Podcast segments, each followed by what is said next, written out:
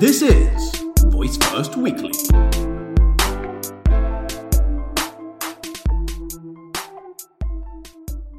Today, we're discussing psychology and the meaning of life. well, not that much, but we will be talking about whether companies should assign a gender voice to their skills and actions. Here's the tweet that sparked our interest. Here's the deal with gender.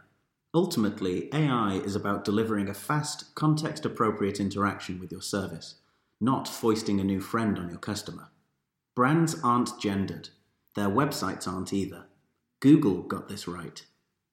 Well, we disagree. I think it's inevitable that consumers will, anthropomorphize brands in voice platforms. Whenever we talk about this issue, I remember the movie Her, and I think this is more or less where the voice first movement will lead us. People naturally assign personality to voices, even computer generated voices like Alexa.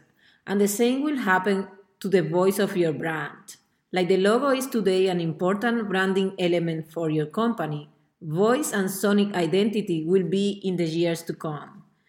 Find the tweet we are referencing here at voicefirstweekly.com slash flash briefing. That's voicefirstweekly.com slash flash briefing.